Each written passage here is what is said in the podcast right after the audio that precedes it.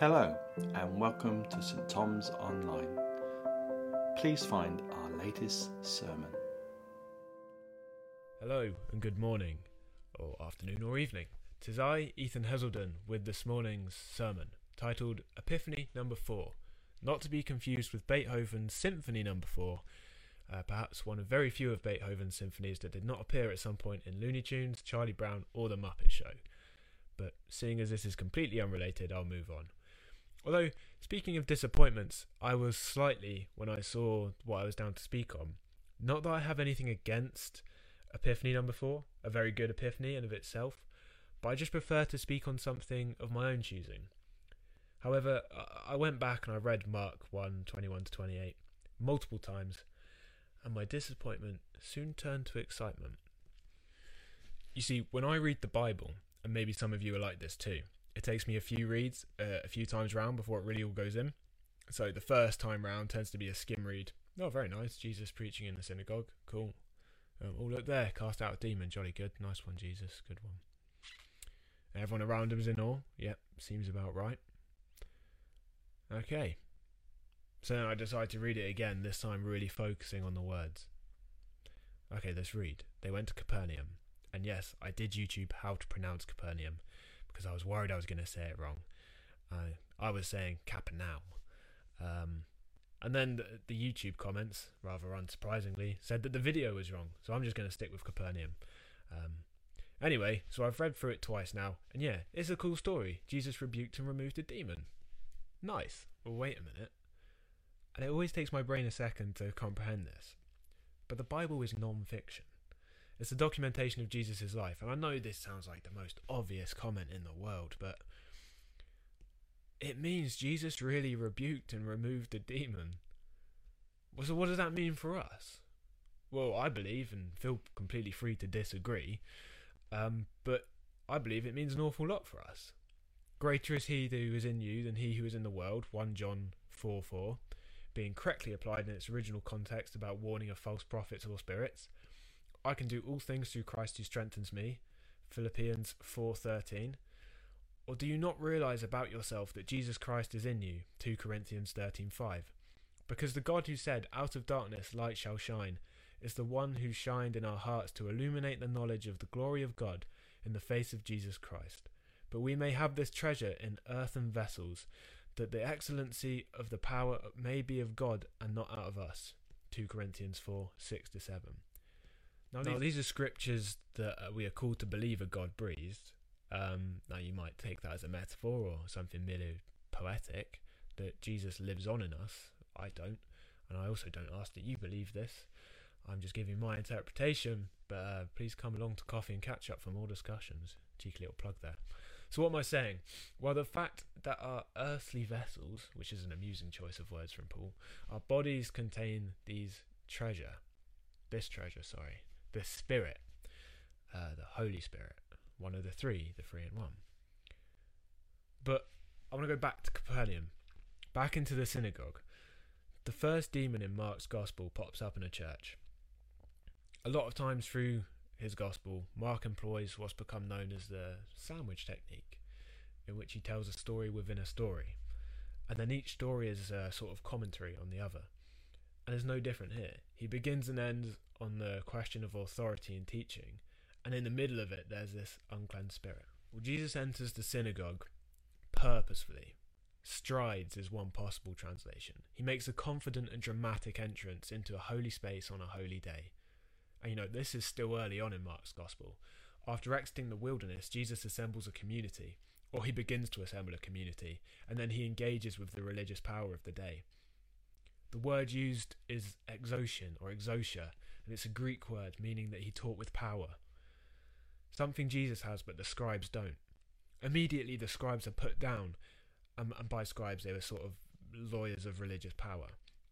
But they were put down, their authority aspect. And you can see later on in chapter 3 where Mark directly associates the scribes with temple power. And it seems a little weird because Mark doesn't include the actual content of Jesus' teaching and instead just that whatever it was shocked and amazed those who heard it. But it's the reactions that Mark describes that let us know quite how full of power and authority Jesus' teaching was. So here Jesus is taking authority in the way that he speaks, that exousia. He teaches with power. And then we meet the unclean spirit. Now, as I mentioned before, the first demon uh, makes an appearance in the holy place. After Jesus' confrontation with Satan, the demonic makes a geographically specific appearance within the precincts of religion. The unclean spirit is found in their synagogue. In the book People of the Lie by Scott Peck, he writes that people of the world recoil from evil whenever they see it directly. This is why evil likes to disguise itself, and what better way for evil to disguise itself than to hide under the good? It is not surprising that Jesus would encounter a demon in the church. It's a perfect place for evil to hide. The man with the unclean spirit says, What have you to do with us? It's taunting Jesus, just as we previously saw Satan tempting Jesus in the desert. The demon taunts him. You are merely of Nazareth. The unclean spirit has a very dismissive tone. But it's all a false bravado.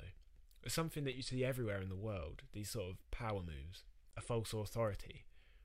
People who are so desperate for authority but don't have it, and know that they don't have it, they're extremely dismissive of others, trying to put others below them in order to rise up rather than naturally rising up through great character and true authority.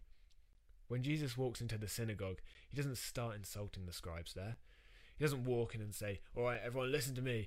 I've got so much better things to say than everyone else. I am Jesus, Son of God. You want good word? Don't listen to these guys. They don't know anything. He just, he just talks as himself. He doesn't need to belittle anyone else so that he may appear bigger, because the belittlement of anyone always ends up belittling the weaker man in the end. The majority of people can see through any sort of tough authority fool facade. We see people's character and we're naturally pretty good judges of it. So, this uncleansed spirit in the synagogue is full of this false bravado.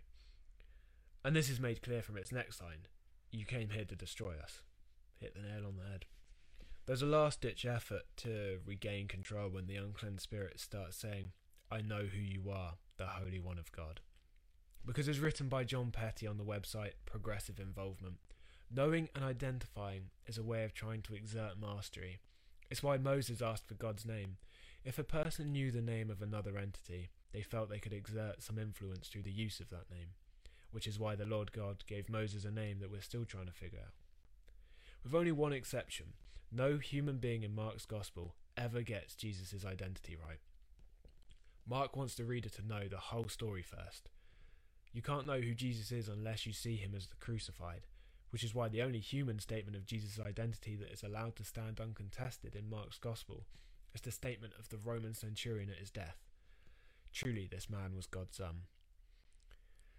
But none of the human beings here know who Jesus is. The demonic possession does, Holy One of God. And yep, he had come to destroy them. So say what you want about the unclean spirit, it correctly discerns a true threat. So then Jesus rebukes the man and says, Be silent and come out of him. The translation comes from the word phemo, which can be translated as to be silent, to muzzle, or shut up. And it's the same word that Jesus uses to calm the storm. There's a violent reaction as the unclean spirit tore the man apart.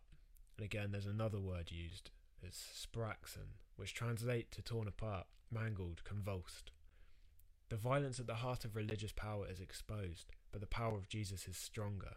And Mark makes this clear by saying that the uncleansed spirit came out of him. Jesus won. And then we get to the second slice of bread, the back end of our sandwich, as Mark continues on the subject of authority and teaching. All were astounded. They have no idea what has just happened and begin to discuss it amongst themselves. What is this? but now they call it a new teaching, one with, you guessed it, authority and power. He commands the uncleansed spirits and they obey him. And immediately the report of him went everywhere into the whole surrounding area of Galilee. Now, if you were going to circulate news in the region of Galilee in the first century, Capernaum would likely have been the best place to do it from. It was the largest town in the region with the biggest harbour. So Jesus is beginning to establish his movement making some waves. So, a quick summary authority and power, exousia.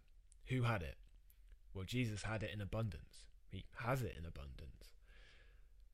But back to what I spoke about near the very beginning of all this who has authority now? Yes, Jesus still. But during the ascension, when Jesus rose up to heaven, he imparted on us a gift, the gift of the Holy Spirit. and being one of the Trinity, the Holy Spirit has that same authority. Now, it's up to your interpretation and belief in what the Bible means when Jesus says that you will receive power when the Holy Spirit has come upon you in a few days during the ascension. But it's my belief that the Bible is not merely a collection of stories simply there to let us know how great God is. That goes against what we're taught about God. He's not self serving. I believe it's a great tool so that we can learn how to use our authority, but more importantly, to learn that we, as children of God, have authority.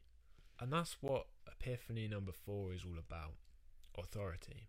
I mean, you're probably sick of hearing me say that word by now. Authority, authority, authority. It's important, else it wouldn't be in the Bible.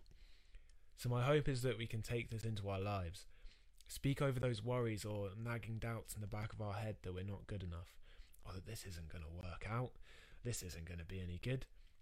We can take our authority, Phemo, be silent, shut up. Today is the final day of January 2021. We're a month into this new year. Let's make it a good year. Let's use our authority this year. Let's take control of our lives and start making the most of them, even in dire situations. That's when we should be taking authority the most. So let's do it. Together. Let's use our authority.